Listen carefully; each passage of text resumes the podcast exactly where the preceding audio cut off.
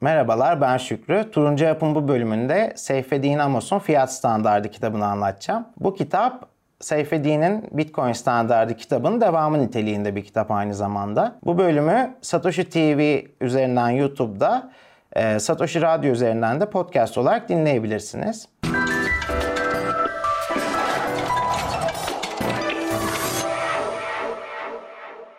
Gene hatırlatmakta fayda var. Burada geçen fiyat bir şeyin ücreti ya da para birimi olan fiyat değil. Bu fiyat aslında arkasında hiçbir varlık olmayan e, para sisteminin adı.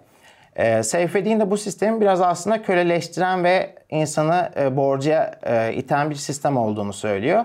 Zaten kitabın ön yüzünde de işte fiyat olan doları yani karşılıksız basılan doları. Kırbaç o da işte köleliği çağrıştırıyor. Bir de aynı zamanda da işte ayağa bağlanan eskiden olan e, güllelerden görebilirsiniz.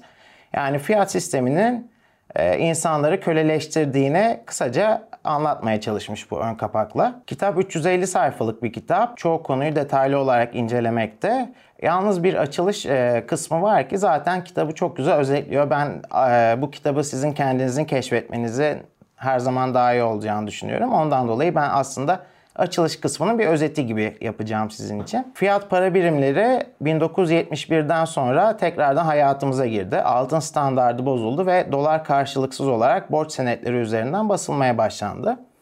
E, bu zamandan beri de yüzlerce kere hiperenflasyonla karşılaşıldı. Hiperenflasyon nedir? İşte 3 haneli enflasyon rakamları olarak düşünebiliriz. Hani bizim de yavaş yavaş ilerlediğimiz nokta gibi durmakta. Ee, ama bazı hiperenflasyon dönemleri oldu ki yani bir gün içinde %100 değer kaybeden para birimleri oldu. Hatta bunu David Pearl'in grafiği çok güzel bir şekilde gösteriyor. Son dönemlerde yaşanan hiperenflasyonları ve hangi ülkelerin e, ne kadar zamanda parasının ne kadar değer kaybettiğini. Seyfettin Bitcoin ve fiyat arasındaki ilişkiyi anlamak için aslında kolay olanın Bitcoin'i anlamak olduğunu savunuyor. Çünkü Bitcoin bir abaküs gibi kullanması çok kolay olarak dizayn edilmiş bir para. Yani Satoshi aslında bir paranın temel e, öğelerini alıp en köküne kadar indirgeyip Bitcoin'i yarattı diyor. Fiyat ise, fiyat para birimleri ise karmaşık ve kompleks yapılar. Kitabın ikinci bölümünde fiyat paranın fonksiyonu ve işleyişini anlatarak devam ediyor.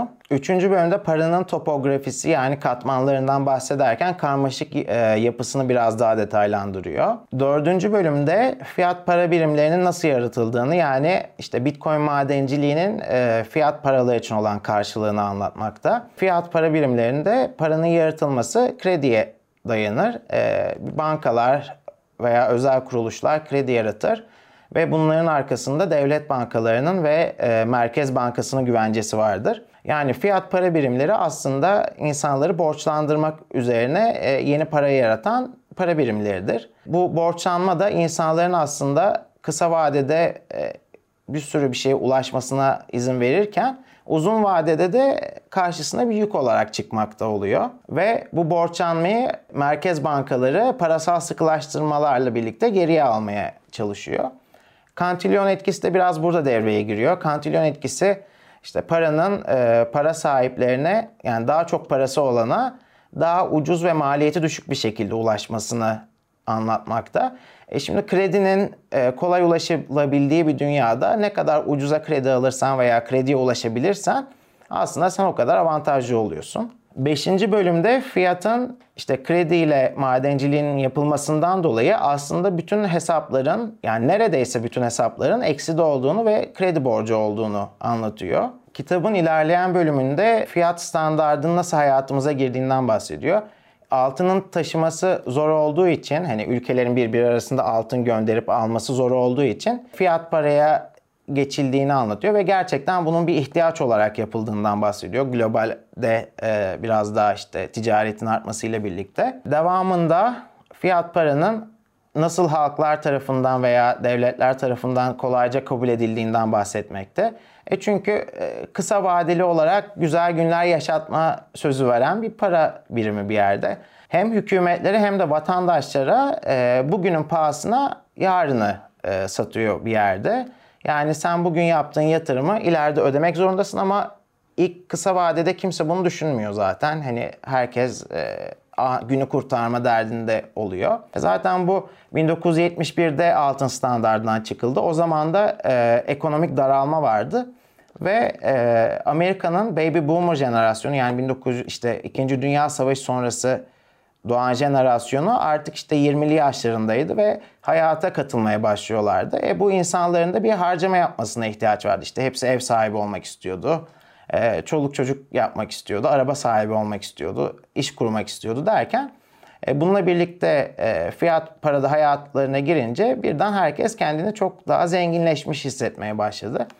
E, bu sebeptendir ki hala en zengin jenerasyon e, Baby Boomer jenerasyonu olarak geçen jenerasyon. Kitabın devamında Seyfettin fiyat hayatı olarak adlandırdığı bir bölüme başlıyor. E, bu fiyat hayatı dediği de fiyat para birimleri hayatımıza girdikten sonra e, hayatımızda tüketim alışkanlıklarımız olsun, beslenme olsun, eğlence olsun, sanat olsun ne gibi değişikliklerin yaşandığını gösteriyor. Bununla ilgili benim de ülkemizle alakalı olarak da verebileceğim çok güzel örnekler var. En basit örneklerden biri bundan birkaç yıl önce e, yaşanan işte Galata Kulesi'nin restorasyon sırasında kuleye hiltilerle girmeleriydi. Kule 1348 yılında kullanıma açılıyor. Bayağı tarihi eser statüsünde İstanbul'un sembolü.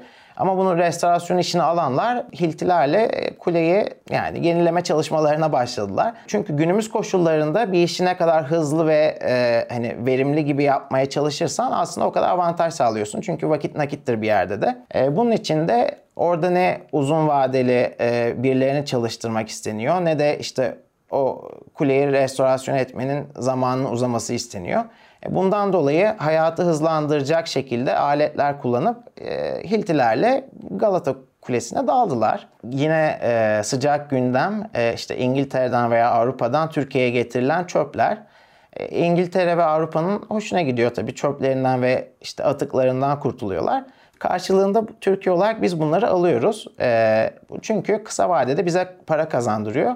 Uzun vadede e, bizim çöp yükümüzün artmasına sebep oluyor. Yani başkalarının istemediği bir şeyi biz kısa vadede para kazanmak için geleceği düşünmeden yapar hale geliyoruz. Son örnek olarak da hayatımızın güvenliğini bile fiyat standartını nasıl etkilediğinden bahsederek e, vermek istiyorum. Hakkında belgeselde çekilen Boeing 737 MAX uçaklarını duymuşsunuzdur. E, Boeing e, işte Airbus'un A320'sine karşı e, yeni bir uçak ortaya çıkarmak için Boeing 737'sinin yazılımını değiştirerek Boeing 737 MAX olarak e, piyasaya sürdü. Yalnız buradaki sıkıntı e, Boeing 737 MAX'ın yazılımını e, çok düşük ücretler karşılığında yaptırması, hatta konu hakkında çok bilgisi olmayan ucuz iş gücünün de bulunduğu Hindistanlı yazılımcılara e, yazılımı yaptırdı ve pilotlara bile yeteri kadar eğitim vermedi. E, bundan dolayı da 3 tane uçak kazası yaşandı. Bu bile aslında fiyat standardının bize getirdiği bir yan etki. Yani kısa vadeli düşünmek, e, çabuk iş yapmaya çalışmak hayatımızdan daha değerli değil. Seyfettin kitabın diğer yarısında da e, fiyat hayat standardından Bitcoin hayat standardına geçilince e, hayat kalitemizin nasıl artabileceğini ve alışkanlıklarımızda olabilecek değişiklikleri anlatmaya çalışıyor.